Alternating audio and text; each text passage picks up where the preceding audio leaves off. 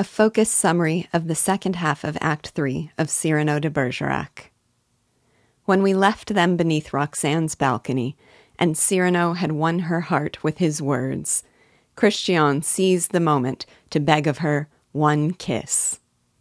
Cyrano, reluctant to have Christian enjoy the rewards of his victory, adds quickly, I know I ask too much, and begs her to refuse. But she replies coyly, Only one. Is that all? At that moment, the strolling musicians announce the arrival of a friar bearing a lantern and looking for Madeleine Robin.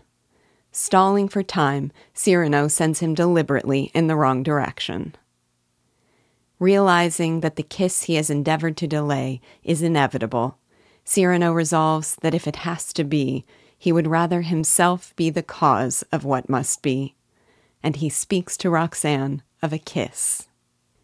In speaking of that kiss, he revels in the only pleasure allowed him, a pleasure relegated to a world of words and denied its physical expression. Christian may know how to take a woman in his arms, but Cyrano knows such a moment's metaphysical meaning, and he expresses it in perfect poetry. I will discuss Cyrano's Ode to a Kiss in the commentary, sharing with you how even more exquisitely beautiful I think the version is that comes directly from Rostand's pen. Roxane was already willing, but at the conclusion of his rhapsodies, she is more than willing. She is desperate, and she urges him to come and claim his kiss. Christian climbs to the balcony along the vines that Cyrano had felt trembling, and takes Roxane in his arms. Meanwhile, Cyrano, quietly suffering, murmurs to himself that he has at least something that is his now, and had not been before he spoke the words that won her. She is kissing his words on Christian's lips.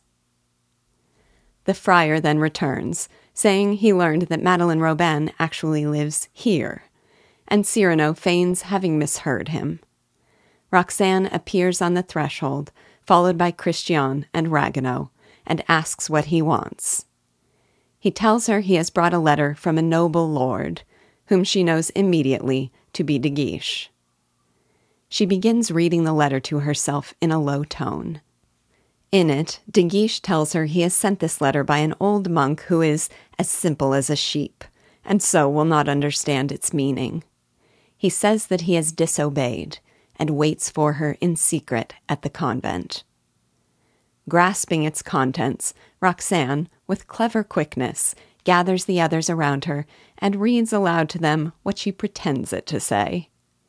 In her off the cuff rendition, it reads that the cardinal has sent this letter by a man holy, intelligent, and discreet, to communicate his orders that, in spite of her hesitation, she and Christian be married on the spot. Playing the role of the tragic victim, she exclaims, Oh, this is terrible!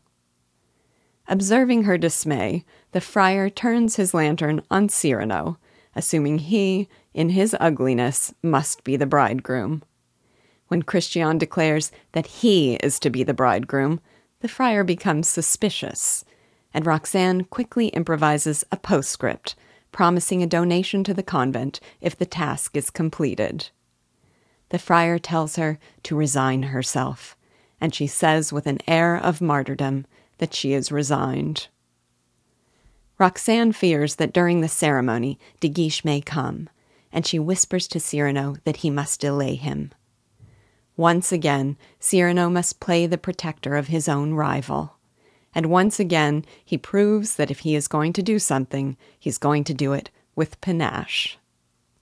Donning a mask and perching himself on the balcony, he waits for De Guiche to arrive and swings down on the branch of a tree, pretending to have fallen from the moon. What follows is a scene so rich with humor, I cannot possibly do justice to it here. Assuming an unidentifiable accent, he interposes himself between De Guiche and the door and begins asking raving questions about who this man is, where he is, and what time it is. When De Guiche tries to pass him, saying he must meet a lady, Cyrano cheekily exclaims, So this is Paris. He then launches into a wildly fanciful and poetically wrought tale, so captivating that even De Guiche cannot resist its charms. It is an account of the six, or, perhaps because more time is needed, ultimately seven means he invented to reach the moon. He stripped himself naked and adorned himself with vials of morning dew, so that he would be drawn aloft as the sun drank the mists of dawn. Or, sealing up air in a cedar chest, he rarefied it with mirrors in the shape of an icosahedron, a shape with twenty faces, so that the air, being less dense, would rise. Or, constructing a rocket in the form of a locust, drive it forward with saltpeter, a primitive insecticide that was used to try and exterminate them in his day. Or, very simply, since smoke has a natural tendency to rise, blow into a globe enough to carry him too. Or anoint himself with the marrow of bulls and goats, so that he is brought along when Diana, the moon goddess, draws them forth to fill her crescent horn. Or, my favorite, seat himself on an iron plate and hurl a magnet in the air. The plate is drawn forward, he catches the magnet, and he can then repeat the process indefinitely and finally, laying himself on a strand when the tide is low, and then, as the moon draws the tide, he is drawn upward on its beams.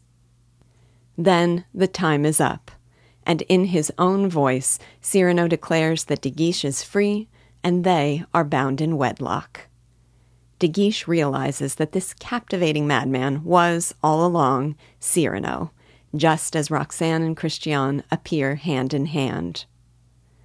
But De Guiche realizes he can also have his revenge. Revoking his earlier decision, he produces the dispatch of the cadets from his pocket and commands Christian to report for duty at once. He tells Roxane to bid her new husband farewell. Then he turns to Cyrano with a victorious sneer and says, The bridal night is not so near. But for Cyrano, who was desperate even to delay that first kiss, this news is not disquieting. As Christian clings to Roxane and is pulled away, he tells Cyrano he does not know how hard it is to leave her. But, in another of the many lines with layered meaning, Cyrano says, I know. Roxane begs Cyrano to take care of Christian, to see that, on the front line of battle, he does nothing dangerous, to keep him dry and warm, and Cyrano promises to try. But when she says to have Christian write to her every day, he assures her that that he can promise.